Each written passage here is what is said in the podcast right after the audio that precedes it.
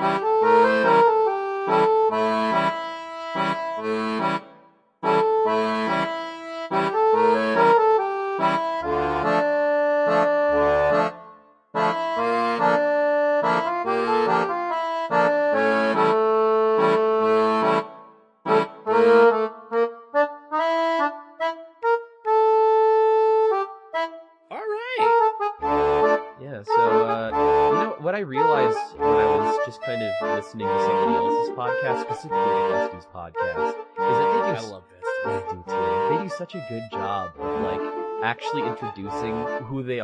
what they do at the beginning of the podcast. they have like this whole spiel memorized, and like Yeah. it's so professional.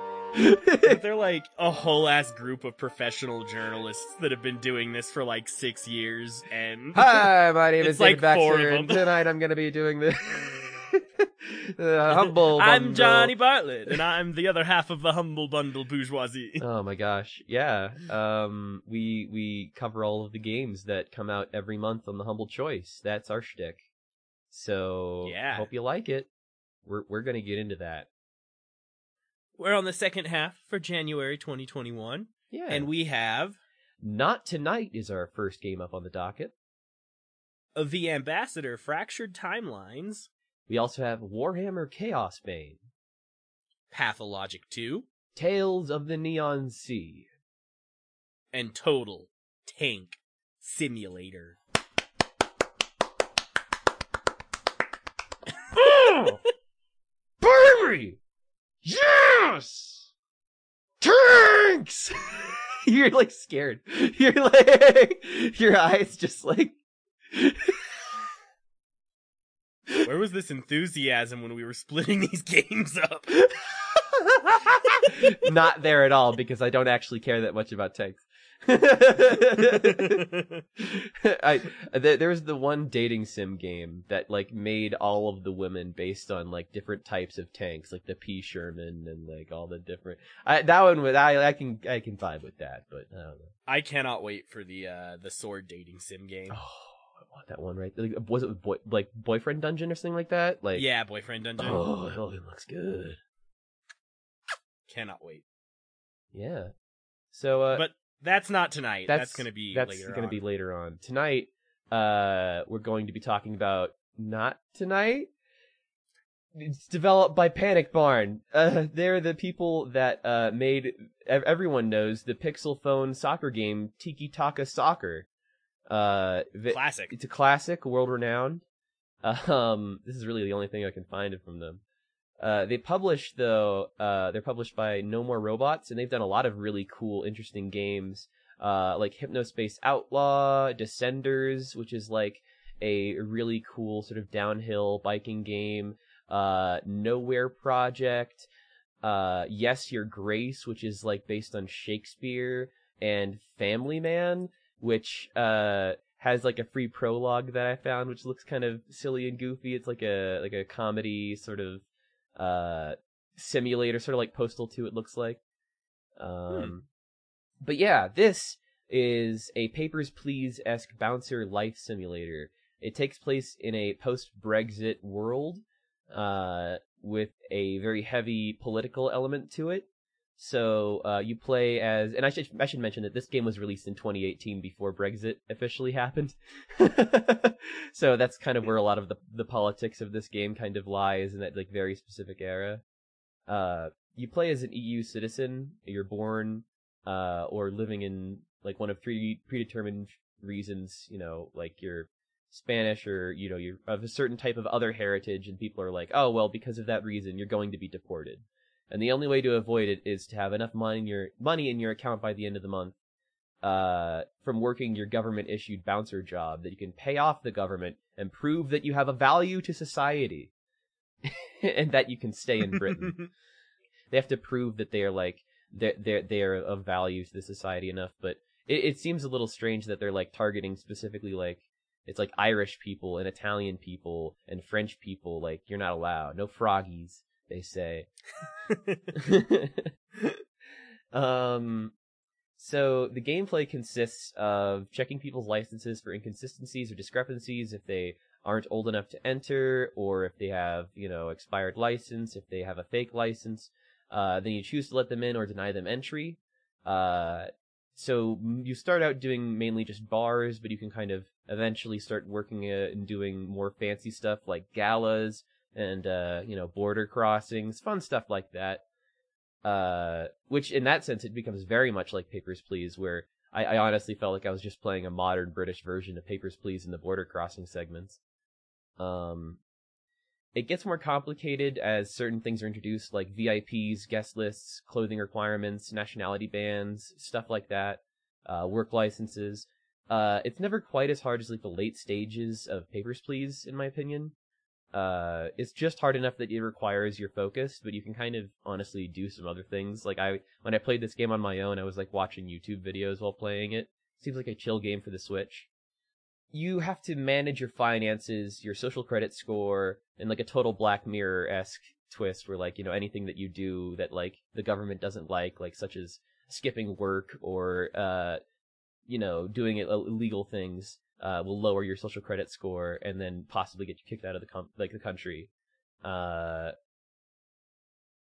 and eventually you also have to worry about like your health and stuff. Uh, you can do things like sell drugs, such as uh, cheese to cheese heads and and power pills to pill people to get extra cash. Um, you can usually tell based on like some kind of aesthetic difference between them if they're like a real person that actually wants the drug or if they're a fed. So watch out for the feds because uh, the police in this universe they they they have a lot of time on their hands, plenty of time to be setting up stings for gig workers instead of policing normally. Uh, that that's never happened in the real world. Shout out to uh, Uber and Lyft drivers that get this same crap pulled on them by undercover cops looking to find drivers that like are willing to take rides to people who don't have their phones with them at the moment. That's just predatory as fuck and is the thing that really happens, and I feel like that was super like real to world. uh, there are moral choices and paths that you can take towards helping like revolutionaries, or you can try to play it more safe. I feel like I didn't do enough of the revolutionary stuff that I've probably fucked up that whole storyline. I I probably have to restart the whole game from the beginning in order to get the full revolutionary storyline, which kind of sucks. Cause uh, to be honest, this game kind of has bad pacing. Uh, the loops can be really tiring and repetitive, and uh, you often have to restart due to inoptimal play, or at least I felt like that way. You can kind of get away with failing a lot more in this game than probably a lot of other games, but I want to get all of the things and see all of the different things, and that requires doing a lot of resets. And that just takes a long time to have to talk with all the different people at the beginning of the day, and then get to work, and then start working. It, it takes a lot of time. Um, and because of that, and also the fact that you work an entire month for each chapter of the game, there's like three times as much gameplay here as Papers, Please. And like because it's less hard, you just there's less details to check and less complexity and the same amount of gameplay. Brevity is a good thing, I think. Saying what you want to say and then getting the hell out is something that I value. And and when, when it stays too long, it, it kind of overstays its its welcome. And to me, I'm probably not going to finish this game for that reason. But it, it is still really cool. There's a lot of really fun moments in this game. One of my favorite moments is when you get to kick a kind of racist guy named Dave out of his own bar, and he has to walk in through the back. It's really funny. Uh, fuck you, Dave. Yeah, fuck you, Dave. Yeah, you basically have to like work every single day if you want to like maintain your social credit score, and it just takes a long time. So you slowly do get to like upgrade your apartment, your tools, and your look. And there's even like a DLC that takes place in Paris, and it's like turns it into a, a partial dating sim, which I think is kind of rad. I really want to know how that works. But uh, in general, I'm glad that this game exists but the gameplay doesn't really make me want to finish it, uh, just because of the repetitive nature of it. Uh, I would still recommend it to fans of Papers, Please who want more of that style of gameplay. Who, if you're the type of person who got like all of the endings in Papers, Please, and you want more and you're craving more, this is like totally the thing for you because you will find so much enjoyment and so much uh, time out of this game. But uh, for me, uh, I'm probably going to have to say that uh my my my time with this game is it's it's it's lining to be over. It's, li- it's lining up to be over. The, the, the time. Your time, Yeah. your time, your time, The- your time here. The time is up. The ti- the timeline Yeah. of of not tonight is over. Yeah. Our next game is the Ambassador Fractured Timelines. Thank you, please, thank you. it was like it was like an improv when like I was just when you when you're just like in the middle of like song smash or something and like you're just like you can't remember the lyrics of this song and you're just like desperately looking at everyone else in their eyes like please will you save me? Will you save me? Save will you save me? will you save me go ahead Uh, the Ambassador Fractured Timelines is a game by Tiny Dino Games, and this is their only game. We get a lot of those here. Uh, this is a twin stick shooter. If you're not familiar with the concept of a twin stick shooter, it's a top down perspective. One joystick controls your movement, one joystick controls which direction your character is facing in to attack. It's real straightforward. And it plays very traditional, like most of the other twin stick shooters in the genre. It doesn't really do anything wildly different, but it does have a mechanic in which you control time at your will. So you push a button and you get this little radial circle around you, and anything that enters into that circle gets frozen. So this could be like traps from the environment, it could be moving blocks, it could be enemy attacks. As long as you have the button pushed down, everything in that circle will stop, but you only have a limited amount of time. It's like probably about like two and a half, three seconds worth of it. And the recharge rate is pretty quick, but as long as things are in there, they're not moving. And that's sort of the core shtick of the game. There's no like dodge mechanic. It, your dodging is freezing things in place and moving around them. There, there's a lot of movement puzzles that end up utilizing this. Like you, you'll weave through trap areas of traps with like arrows that shoot out and you have to freeze the arrows and weave around them while you have time frozen or like blocks will smash against walls and like move in square patterns and stuff and you have to freeze it so you can move past it real quick. Uh, there's there's a lot of really simple movement puzzles that use the the freezing and there's a lot of boss fights and enemy, enemy fights that basically require you to to use your freezing. They'll attack you with some sort of un- unavoidable attack that takes up like half the screen you freeze it, you weave around it, and you get to the other side of them and can attack them. Uh, but other than that, it is the, the the core gameplay loop is very basic. You have one attack that you can use, and that's it. There's no like special abilities or anything. It is just one attack, and that attack is to throw your weapon. When you throw your weapon, you have to wait for it to hit something, and then it comes back to you. So you get like one swing, wait a second, it comes back. One swing, wait a second, it comes back. And that's that's the whole loop to the game. You can get other weapons that sort of change the style of the attack, but they don't fundamentally change the way you attack. And so, no, no matter what you get across the board, it's just like I'm throwing an axe or I'm throwing two daggers to the side or whatever. Uh, and it it leaves a lot of waiting and not a lot of engaging in the actual game. That's like one of my least favorite things in games when like instead of giving you like an interesting gameplay mechanic, they just force you to wait. Like yeah, there's a boss that I'm gonna talk about later that like it in in Warhammer Chaos Bane that like the whole thing of it is that you just have to like sit there and like wait for the him to like reveal his his weak spot and it's just not engaging gameplay. I hate that.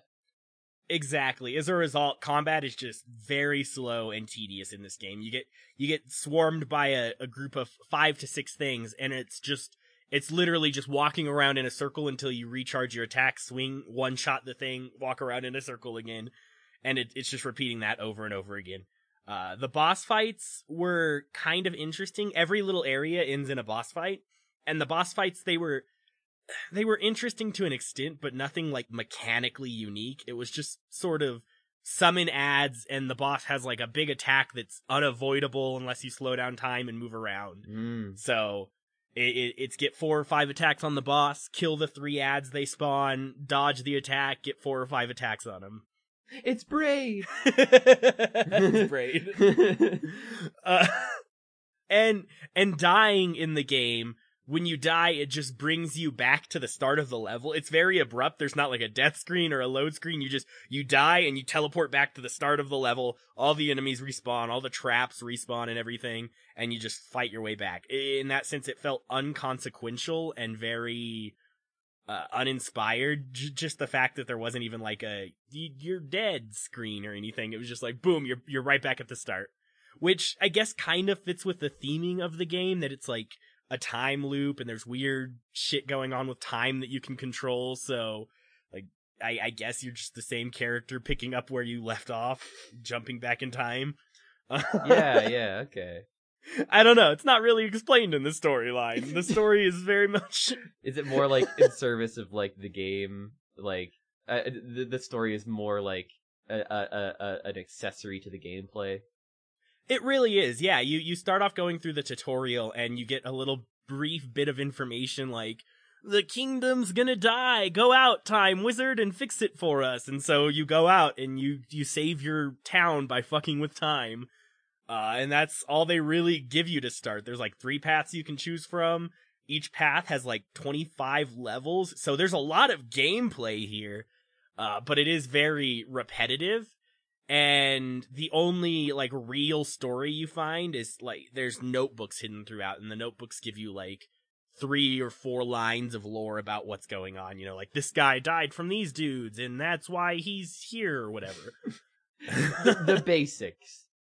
the basics, exactly. Uh, so there, there's not a lot of upfront story. Mo- most of it's buried in books that you have to find hidden through levels, and and that's pretty much all there is to it. It's all right. The, the loop gets repetitive and boring very quickly, but if you want a straightforward, sort of no nonsense arcade style game, it might be perfect for you. Uh, there was a review on on Steam from a group called Fanbyte, which says it feels like a lost gym from 1994. And I think that is such an adequate and accurate way to describe this game because Wow. that, that's what it feels like. like like it's sort of like it takes this kind of design sensibilities of like the 90s with like that sort of ocarina of time boss design of like you have to wait to hit the guy exactly. Okay. It, it feels like it was built for an arcade machine and not necessarily as like a standalone oh. i- experience. You know, if you if you pick this up on an arcade machine, it'd feel you know great. You you put a quarter in, you go until you die, and then you restart back at the level. Like it, it feels very in vein of sort of early Super Mario world kind of stuff, where it, the gameplay itself is very simple, and you're just doing like a very simple mechanic of in Mario since jumping over things in a bunch of different environments. is there a score counter i wonder There's not. i was gonna say that is one thing that is very emblematic of that era is this is the score counter of, of... Yeah, it just- it just feels like the overall structure and design of the gameplay would fit an arcade cabinet very well. yeah okay i got you Yeah. Uh, so yeah, that's it's it's all right. It's it's decent. Uh, it might be boring, but it's very reminiscent of old school arcade games. So if that's your style and you're looking for a twin stick shooter of that era, then go for it. It, it could be a lot of fun for you. twitch based with Uh, some some time manipulation mechanics Yeah, exactly. It's uh, it's definitely uh, uh uh war, war. Something to do with war Um, you oh gosh, come on, there's gotta be something you, here. you Um, can do it i believe in you you can you you can get a hammer as a weapon. I think. can you I think. Can can you can you wage war with your hammer in that game? I, I mean, you're stopping war. I think you're you're the time police. Oh, so you're anti-war then? You're you're sort of a bane against the chaos.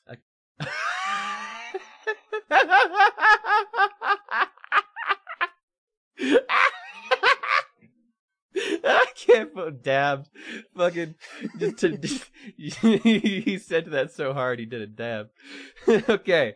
Uh fucking next game up on the docket's Warhammer Chaos Bane. This game is developed by Eko Software. Uh you might have played their previous game How to Survive as well as How to Survive 2. Uh those are like pretty fun zombie survival co-op crafting games that are like top-down perspective. Uh but they also made sports sim classics such as Handball 17 and 21 and Rugby 18 and 20 uh, as well as like a bunch of other weird obscure what they look like phone games like Storm Wanted Corp and Aqua Panic and like Wasn't the last Warhammer game we covered? Didn't the developers do some weird sports games too? I think so. I don't know what it is with like I, the Warhammer franchise. I think it's the fact that they have this shotgun approach to licensing, where any developer that wants to do a Warhammer game can. It's just that they have to choose a very specific part of their universe to license. Like for the other game that we did, it was like a one planet, Gladius, and it was everyone trying to vie for control of Gladius. And it was like a RTS in the vein of Civilization, whereas this is more of a Diablo style game, uh, you know, in the vein of like Grim Dawn or uh, Van Helsing, Torchlight, uh, that kind of thing, but with the fantasy Warhammer angle. So it's your very typical ARPG hack and slash type of game. You assign moves to certain buttons and you unlock more passives by leveling up.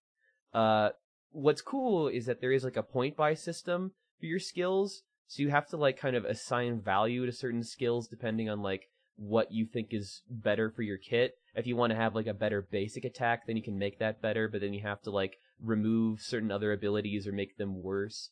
And it sort of it it allows for more varied customization uh, while you're playing, and uh, I did I did li- like that quite a lot. Um, although the loadouts are a little bit weird, and I'll, I'll get to that in a minute. But uh, it's got full voice acting as well, which is really cool. I noticed it right away. You don't have to read anything if you don't want to, which is awesome for streams. uh, it has, I found this out, up to four player online or local co-op.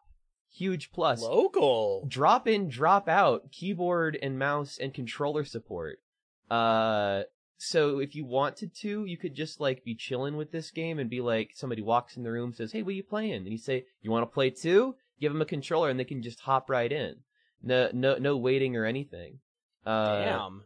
I think w- one of the ways that they do that is by making currency something that is probably like shared with everybody because the currency really is not used to buy anything in this game. You donate all of the crap that you get from people to like your your like war chest and they give you a, like different uh cosmetic appearances that you can change and apply over your armor instead of like buying necessarily like better armor from the store. So you find it all from just playing the game, pretty much. Yeah, I, I just I think it's a cool system. It allows for people to not feel like they're missing out if they only play for a little while because you're not like trying to get like this crazy character leveled up to like a, a mass level. Like you, you you can do like point buy stuff, but like I don't know, it's just it's very easy to to get people involved. Um, that being said, it is a little too easy on normal. Uh, I highly recommend bringing up the dif- difficulty, uh, bumping it up to like hard or very hard for your first playthrough.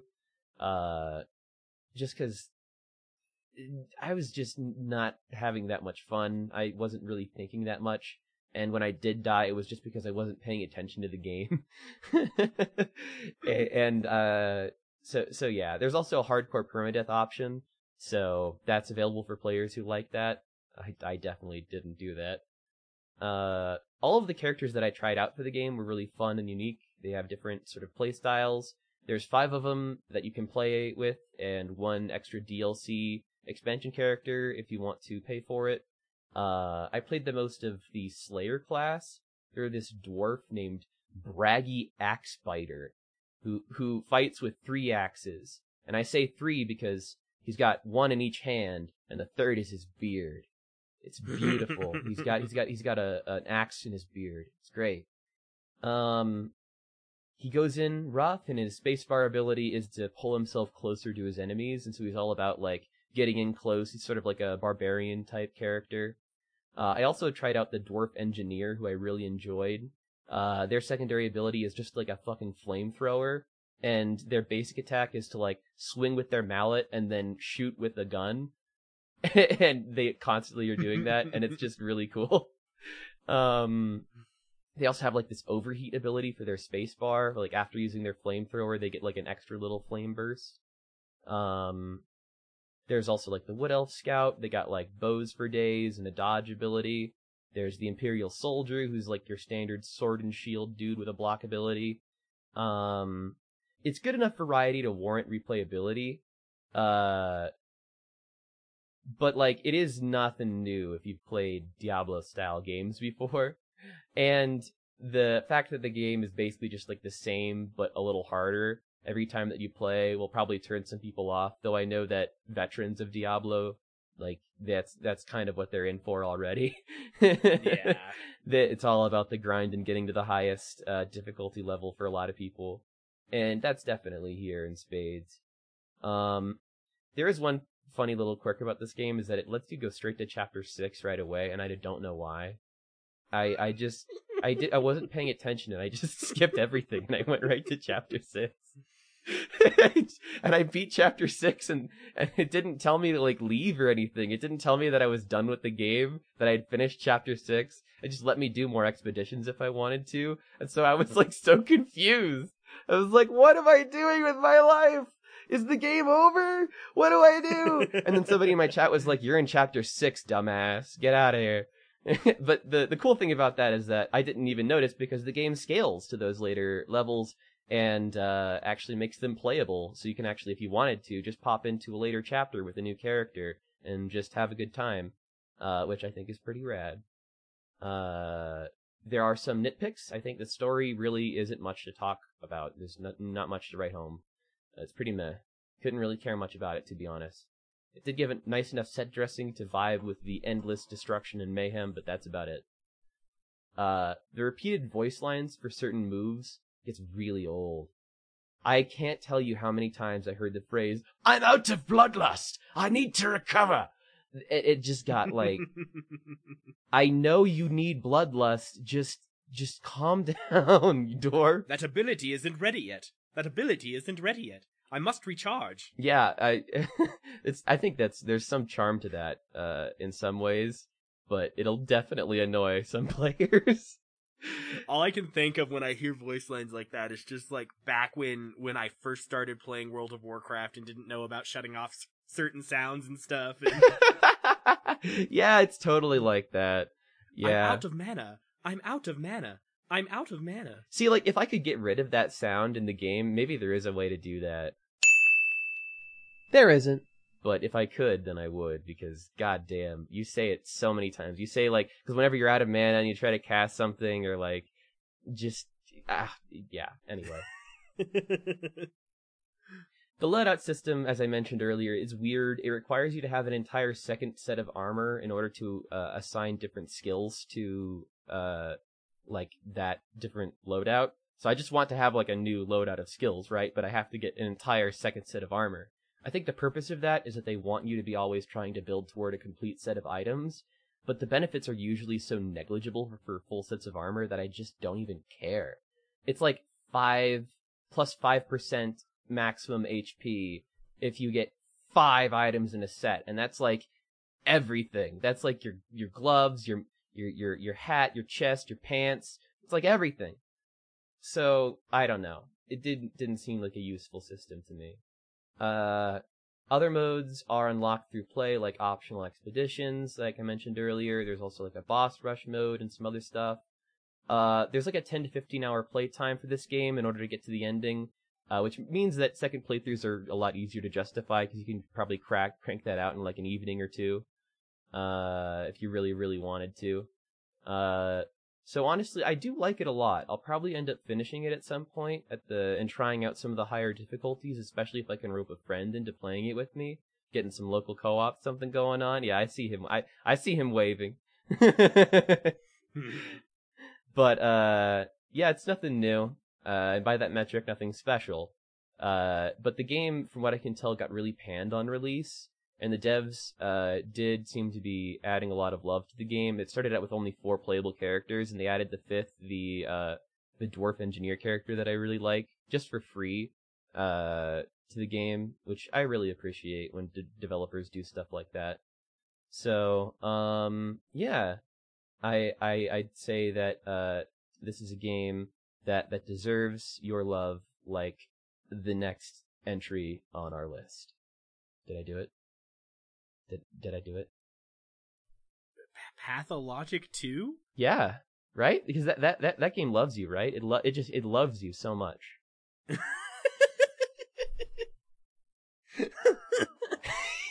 This- He's laughing because it's like one of the most painful games. this is a game from Ice Pick Lodge, who also developed the original Pathologic, Knock Knock, which is like a surreal explore this weird bunker and weird shit happens, like point and click esque Fallout shelter kind of game. I don't know. It looked interesting. Cargo, which is Banjo Kazooie Nuts and Bolts, but with planes. and Okay. Hell yeah. and the Void, which is another sort of surreal horror town exploration game, very much in the vein of Pathologic. This is a first person here, here's that word again, surreal survival horror. which if you're not familiar with the concept of just like surreal weird bullshit, uh, this game there's there's bird people walking around there's like toad folk and it's all it's all normalized like i think that's such a an important concept of surrealism is that like Mhm. it's all normalized you you walk into a building and you walk out and suddenly half the town is on fire and everyone's just like yeah that's our town wee All about making the abnormal normal. yeah, yeah, it's it's it's weird. um, all all kinds of weird shit is constantly happening and popping up, and the town is shifting and changing nightly. And just as you think you figured it out, the game's just like, haha, fuck you, no, you haven't. There was there was one point. Um, I'll, I'll get into story stuff in a little bit here. Uh, but apparently we we found out that Pathologic 2 is pretty much a direct remake from Pathologic 1. So if you've played the first Pathologic, you're probably very familiar with everything that's going on in this one. oh yeah. But they redesigned the mechanics and the systems and the graphics, so it it's an entire remaster. Not sure why they slapped a 2 on the end of it for it. Yeah, kind of makes it seem like you have to have played the first in order to play the second, but you definitely don't. You don't. The, you are you are playing through the first one in the second one basically. Yeah. Uh, the only difference is you don't have access to the two other characters that you can play through as in Pathologic 1. They may come later as DLC, it's been rumored as from the developers. Uh, but that's a, that's a, we'll wait and see thing. hmm The, the gameplay of this, it's, it's all about managing your interaction with the people in the town, balancing your reputation, while also trying to find information about who killed your father and maintaining your health and food and stamina and water. Yes, that's all that's all of the traits. Uh so yeah, that's that's what the core gameplay is about. And survival in this game is not easy. Most of my days were spent just wandering around scavenging for what little items I could find to either sell or trade for food because Chaboy gets hungry a lot. And so you're gonna you're gonna spend a good amount of time just like just eating in this game but it, it's worth it. Like it's part of the experience and that that constant uh fear of of being at the brink of death at any moment because you, you're too focused on talking to people and actually advancing the quest line like it, it, it's a really good balance and it never feels like you're missing out on too much because you're trying to survive so there's combat, and you'll often get into tussles with folk. Like you can piss them off very easily, and if they piss you off, they'll just start swinging punches at you. Especially if your reputation is low. If you have low reputation and you walk into the zone, everyone is like immediately hostile with you, and getting your reputation back up is incredibly difficult once you've dropped it down. So get in. One of the one of the parts that that was a pain in the ass is that if you got into a fight and you like if they provoked a fight and you swing back, your reputation will still decrease. So most fights were often better just ignored and ran away from. Uh, because as soon as you entered another location or in through a doorway, the the person just like disengaged with you entirely. So it, it was a lot easier to just run away from fights than risk dropping your reputation. However, murdering people is a great way to get cash because you will always be starved of cash in this game but organs sell for like 400 a pop so like Yo. if you can successfully harvest some organs I mean, like, that's sort of the whole thing about the Haruspex playthrough, especially in the first game, from what I understand, is that, like, it's the playthrough that makes you want to make all of the really hard decisions that, like, it makes you want to, like, you know, murder and kill so that you have resources that you can actually, like, you know, survive the next day, even though, like, that might hurt your reputation. absolutely because like the more resources you have access to the more of the story and the world you get to explore because you're not focused on buying one $800 fish So, but but it's nice because you can you can sometimes stumble across bodies just like someone died from the plague and their body's just in the street. So like, cool, free cash. yeah. So that's one of the cool things about the game is that it almost feels like an immersive sim in some ways that like it's this world that's constantly progressing through time and, and that it will progress without you if you aren't there to do things within it. Like yeah, it does not give a shit about where you are. Like, and, and that's the thing too is a lot of quests are time dependent. So when you get a certain quest, it's you have today to complete that, and if you don't do it today, it's gone forever. mhm. And so th- those actions all have consequences. Like you could miss a quest that would have given you food, or you could miss the quest to deliver something to someone, and that someone might end up dead. Like there's there's a lot of really nuanced things that this world is constantly in motion, even when you're not there, which is a very cool aspect. and there's a lot of like moral decisions and stuff like that that you have to make along the way of like uh I I took the example from the first pathologic and I'm not sure if it's in the second pathologic. That's that's the gist of the story. You're you're investigating what happened to your father while trying to help your town through this plague that they're going through that's constantly evolving and changing and making things weird. So, really good. And uh huge thank you to uh Sleeper from our Discord who helped me Mm. set up the game with Reshade because if you if you set up Reshade it looks fucking amazing. The game looks absolutely stunning with with ray tracing and stuff enabled and it gets rid of a lot of the there were some weird frame drops that kept happening especially entering buildings and it gets rid of all of those and cleans it up. It's absolutely beautiful. Uh if you if you get the chance and have the knowledge and tools run run reshade get it set up and it it makes this game way better. Hell yeah. yeah it's it's an absolute wild ride. I, I recommend this game wholeheartedly. I'm gonna go back and finish it, which I don't say about a lot of games in the bundle. Um, and I've still got like 20 hours to put into this damn game. It's a game that I honestly am thinking about claiming for myself. And I don't normally claim the, the the other games that uh you know my partner here plays, but like this is one that really really stands out to me. It's absolutely, absolutely worth it. I think, it, I think if you're a video game aficionado, a, a horror person, a member of the theater, uh, even just someone who wants to sort of tangentially experience this, and you're not much of a video gamer yourself, like go go watch a playthrough of this. It's it's that good. Oh, for sure. Yeah, it is. It is a uh, a sea of surreal tales in which you must play. Just like our next game. Tales of the Neon Sea. Developed by Palm Pioneer. I believe this is their first game. Uh, it is published by Zodiac Interactive, with other titles like Wanba Warriors, Musings, Can- and Candleman The Complete Journey, which actually looks very cute. It's like a platforming game where you play as a candle, and you have like a limited amount of time to walk around before your candle burns out. very cute. Uh, anyway, uh, this is a cyberpunk noir detective adventure game with loads of intrigue and cats, baby. I I didn't expect the sheer number of, of feline friendship in this game, but uh, I was delighted by it. Uh, so basically, in this game, you wander around the city solving mysteries as a private eye and former cop by the name of Rex. Uh, you also get to play as his stray cat William for a a shocking amount of the runtime. it, it's kind of great. Uh, it's like literally like half the game is just you running around as a cat. I love it. Hell yeah. The story chugs along kind of slowly as you piece together these clues of a larger mystery involving the return of a serial killer who is thought to be long dead. You're, you you spend your time solving puzzles, helping people in their side quests, and uh, investigating crime scenes when they come up.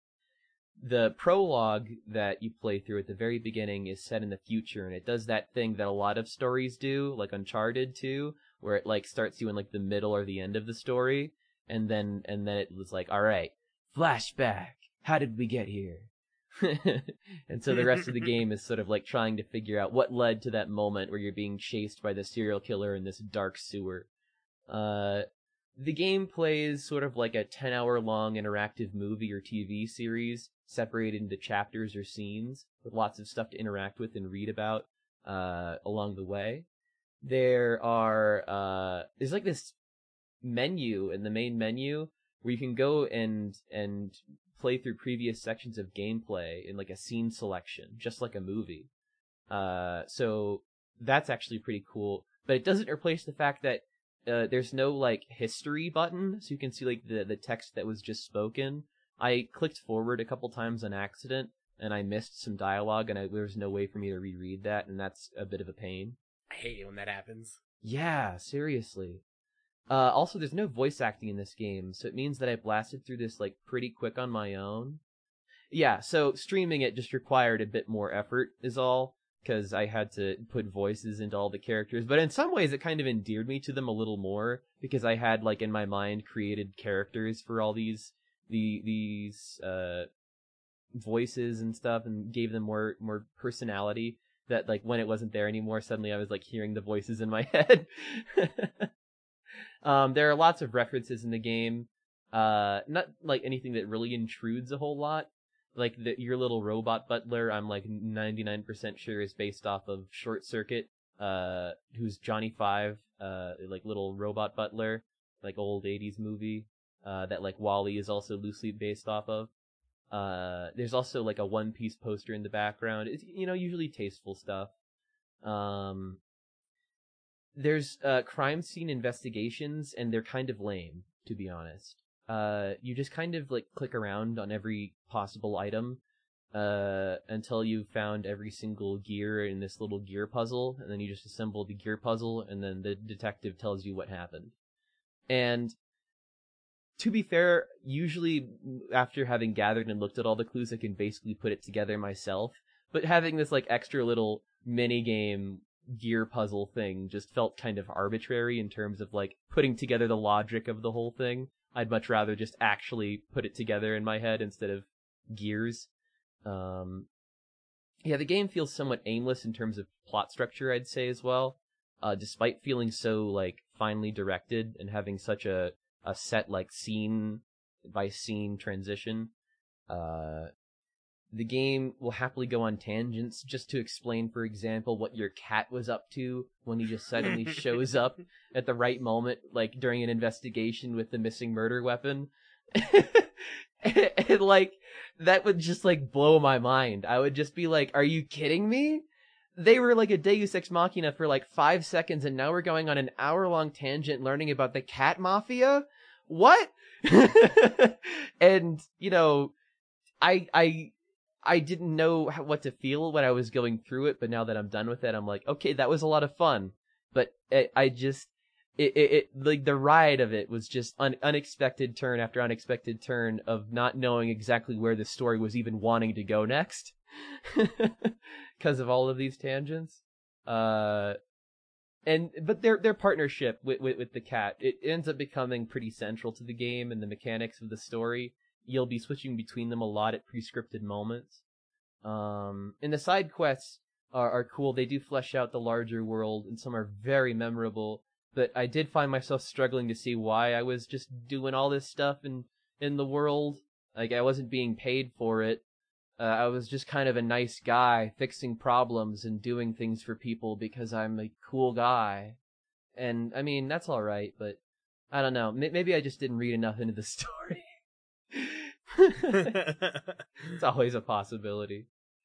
Um, like the major plot thread, kind of tying all of the motivations together, is just that Rex wants to find out what's going on with these hallucinations he keeps seeing whenever he interacts with these suspicious devices he finds in uh, his investigations, usually attached to a robot brain. Uh, and they feature the serial killer he thought was dead for years, so like it's got this whole element of mystery of like, oh, what's going on here? Well, what, what what's what's the deal with this new robot cult? And uh, in in that sense, I feel like I should probably talk about like it's it's how it does cyberpunk because I think it does do cyberpunk pretty well. It's not like a, a hardcore cyberpunk story, but the way that like the camera is always held kind of far back so that it lets you see like the entire scene of what's going on at any given moment. It reminds me of those scenes of Blade Runner where uh it would just be focusing on like the environment and the storytelling of like uh the the how the world sort of reflects the the inner turmoil of the characters. Uh I I did feel like in some ways I could get a little bit of that uh, just from like the way that the world was designed and how I could, you know, just take in everything. But it also kind of felt a little bit removed because I kind of wanted to be more up close and personal into the the faces of these characters, uh, sometimes, and it never quite got to that point for me sometimes. Uh, but yeah, uh, yeah, yeah, yeah, yeah, yeah, yeah, yeah. when you run out of things to say, and you just say yeah. So um, it's it's a pretty cool game. This is uh the type of game that normally I would have finished for the show, given its shorter length. I've just been really busy lately with moving and stuff. Uh, I probably will finish it in my own time, just because it's only I've only got a couple more hours left I think of the story and I really want to see how it Mhm. ends up finishing up. Uh and also it just seems remarkably easy to complete. If I wanted to, I could probably just like within an uh, evening or so more of play, get 100% completion on the game, which is pretty rad. Uh, but yeah, um, other than that though, it's, it, it's cool. It, it's, it's, like I said, like a movie. And if you're into cyberpunk fiction, if you're into noir fiction, and if you like cats and adventure games, you'll, you'll, you'll, you'll definitely find a lot to enjoy here. So the next game uh, is not about cats. It's about it's about tanks. It's the opposite of cats. Unless you're talking about Heathcliff, and he he has this ham tank. Have you seen his ham tank? It's very popular with the kids. I haven't. No. oh wait, the ham tank. I have seen that. Yeah, Yeah, you you know the ham tank. You know you I know, know the ham tank. you know, I know Heath- the ham tank. you, you know Heath, Heath, Heathcliff's good ham tank. See, I I managed to make that transition work somehow. yes, maybe. the next game is Total Ham Simulator. A game from go. noobs from Pol- oh wait, Total Tank Simulator. Shit. Total ham tank simulator. A game from uh, Noobz from Poland, which is a hell of a development studio name. That is a wow. Okay. huh. Uh, this is their only game. Uh, in case you haven't heard of the well-renowned Noobz from Poland, that's why. And this is a top-down unit management game with a twist. The game is super unique and innovative in that you do all the planet planning, right? You purchase your units, you you line the streets with your tanks and decide where they're gonna attack. Uh, you, you the, the it's pretty watered down. You can you basically only choose to attack an area, defend an area, or flank an area with your units. But once they're deployed, rather than just watching the battle play out, you can actually take direct control over any of the units on the battlefield and just run around and kill shit. Mm. Yeah, which I thought was super cool. So it's also a first person shooter. I mean, you can you can run around as your little army men and just shoot people, or drive around as the tanks, or fly around in a plane. It's super cool. Uh, it, it's it, it- yeah, it's it's a it's a unit management game. So it it is all about you're you're presented with your opponent's army, which is you know dozens of tanks and planes and and squads of goons and you have to set up your dudes in in whatever way to try to take their base.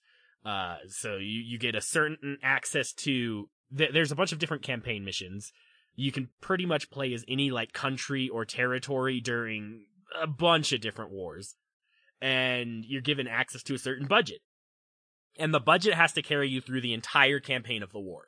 But every battle rewards you with a little bit of extra cash. So you have to balance your budget and and deploy you know 42 tanks and 15 planes and 45 army people uh to try to combat what they have on their side.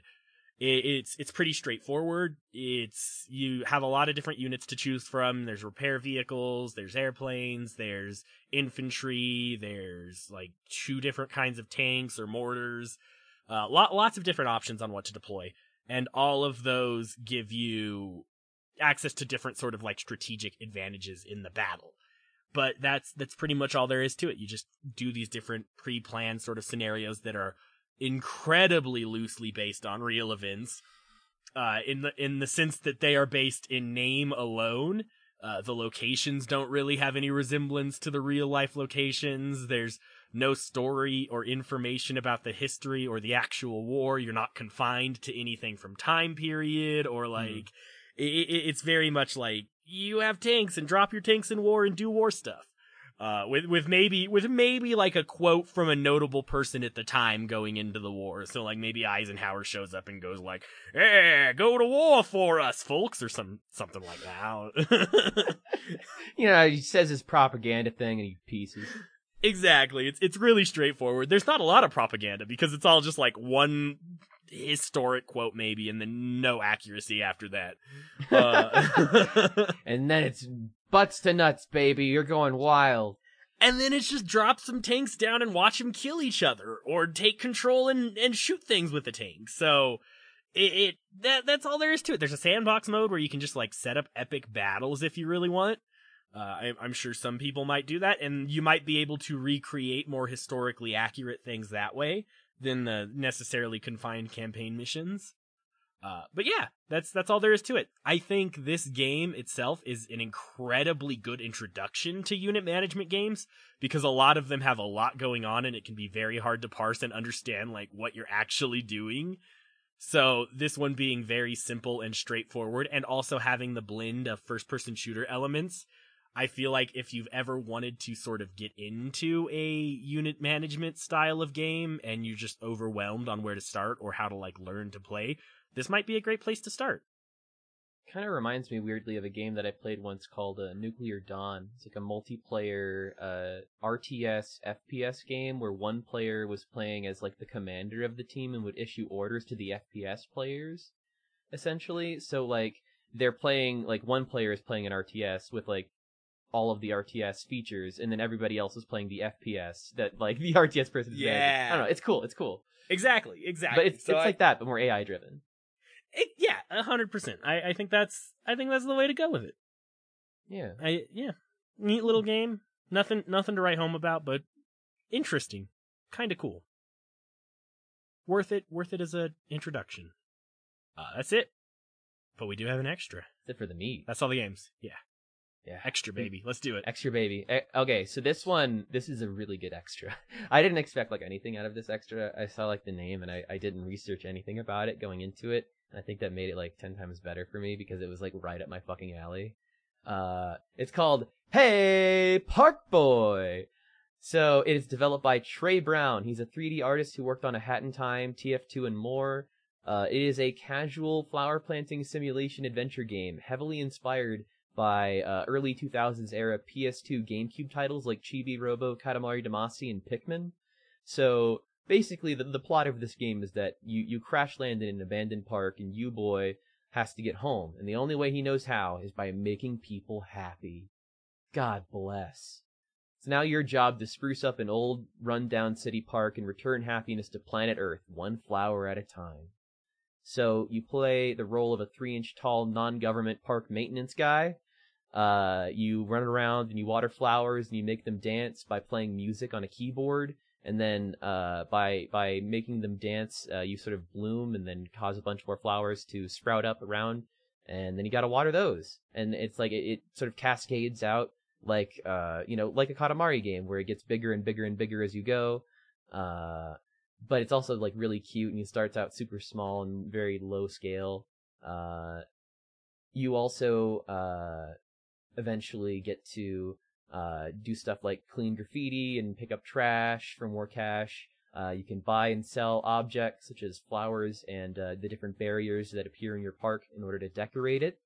Uh, and you'll also get to buy upgrades for U-Boy. There are four little gadgets that you can obtain uh, there's like a basic watering gun that you can also use to jump around, a Gatling gun that's used to move around. Uh, there's like this thing that's used to clean up trash and your keyboard that you use to make all the flowers dance. Uh, the only thing that I really wish in terms of the upgrades is that there was like an upgrade to make the keyboard dancing go a little faster because you do have to kind of sit there for a minute and wait for the, the flower to finish dancing before it ends up popping out more seeds. And uh, if there's a way to speed up that process, I'd really enjoy it because everything else you get to speed up basically. And uh, yeah, it kind of flattens out over time because there's nothing left to obtain in the late game.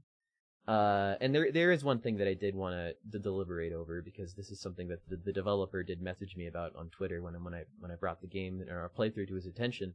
Uh, I mentioned that uh that we, we mentioned that U Boy might be a capitalist. Uh, he, he very because he buys and sells all all of his flowers and he'll he'll only sell the ones that are specific colors. So he wiped out all of the the, the colors in one area of the park to to completely just uh to, to gentrify it and, and turn it into uh, an area where uh, you know he, he can just make as much money as possible at the, the detriment to the, the people living there. So I think that's you know it's, it's also it's something we're, we're all talking about. Uh, anyway. Uh, there's also like this big city. It's cool because you're so small. It's like really, it's so big that it's it, like kind of intimidating. There's like a little flower vendor that you can talk to though, and a frog that you can meet who's also really cool. And if you like perform on top of a little box there, you get to do a street performance and get uh, a bunch of people to watch you do your little dance, and they give you a tip for it. And it, there's just so just so much in this game that's like so cute. It just it makes my heart burst. Um, as the game progressed, uh, more people start like using your park, and uh, you get like more stats to be able to track uh, what features of it that people like. Uh, there's also like an incentive to make the park pretty beyond like make it all green again, so U-Boy can leave, which is the ultimate goal of the game is to just turn every single square of the game green, so that that way U-Boy can leave. But uh, I guess this is a spoiler because this is what happens at the end of the game, so just keep that in mind. And, and so the, the the point of this is please invest in your local parks and spread some happiness that way. Illegally go plant a bunch of flowers in your local park. Do it right now. Improve your park and spread happiness. U-Boy needs you to. It's, it's, it's your God given right. So it's around six hours of playtime to beat the whole thing, and I 100% recommend this to anyone who, you know, might want a little U-shaped friend to inject some happiness into their life, planting flowers and dancing and bringing life to an abandoned little square of a busy industrial neighborhood. Uh, being the sort of local governance that we all need, but never receive. Hell yeah. So that's it. That, that- that's, That's all it? of the games for the month, including the extras. Let's pound through this closing stuff real quick. Sure thing. So what was your game of the month? Pathologic 2, easy. Yeah, It's so good. It's so good. I really want to play it too. Mine was Hey Park Boy. I, I played a lot of good games this month, but nothing made me smile as much as Hey Park Boy. Hell yeah. So so Trey Trey Brown, thank you for making such a great game. Thank you for for lightening my day. what, else have you been playing? I've been You- playing. I uh, was. that was so funny.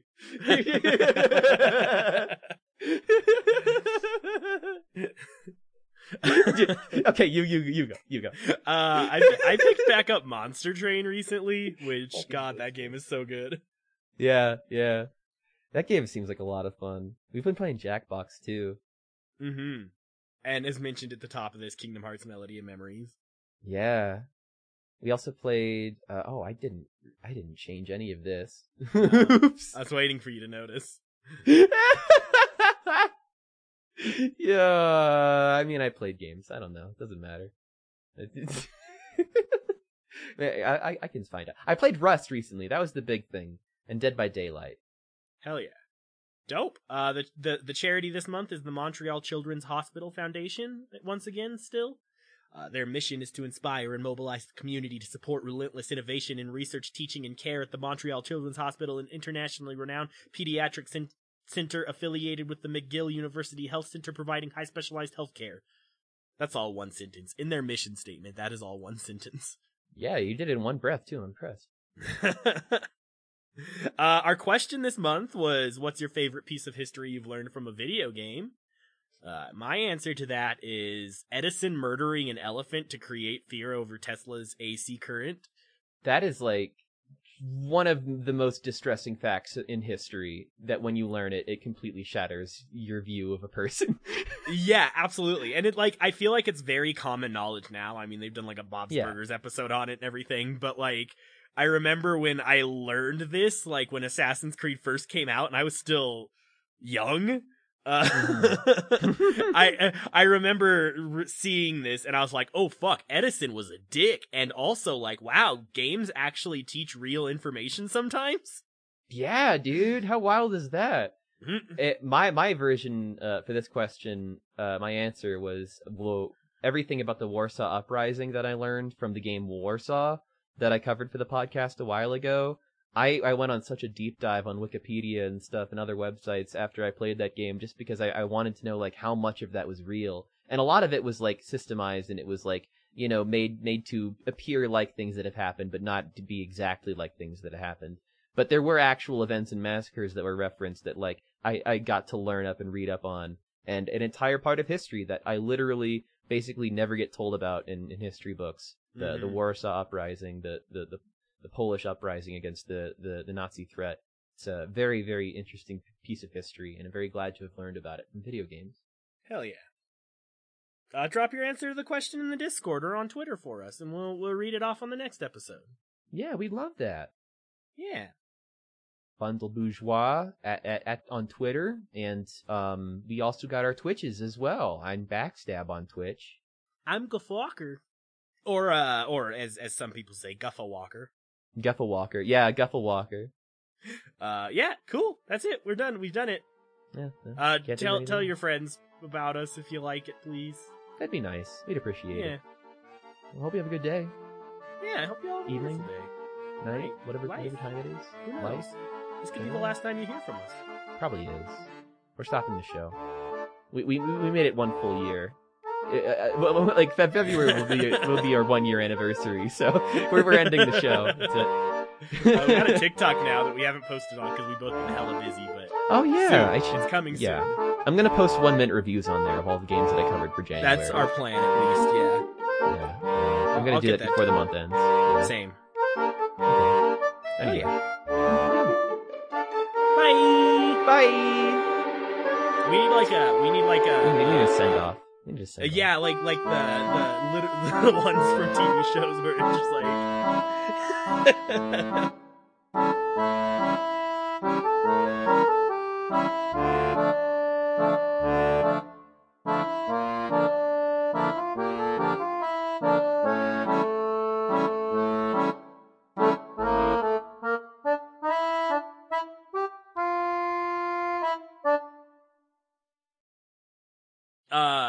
there's some combat which oh i was trying to read what i wrote uh, yeah, that, that look you just gave was really priceless. It was like, what fuck, idiot? It was like you were you were saying that to yourself in your head. i was okay i was reading the word tussles but my brain wasn't processing like what tussles actually was so i was trying to figure out what i meant by that word like what misspelling i put Are You're thinking like like is it like Brussels? Is it like a place? Like what is this? Like, like, tussle- Tu- tu- tussle? what is this Hu- Hussy? Uh, no. uh okay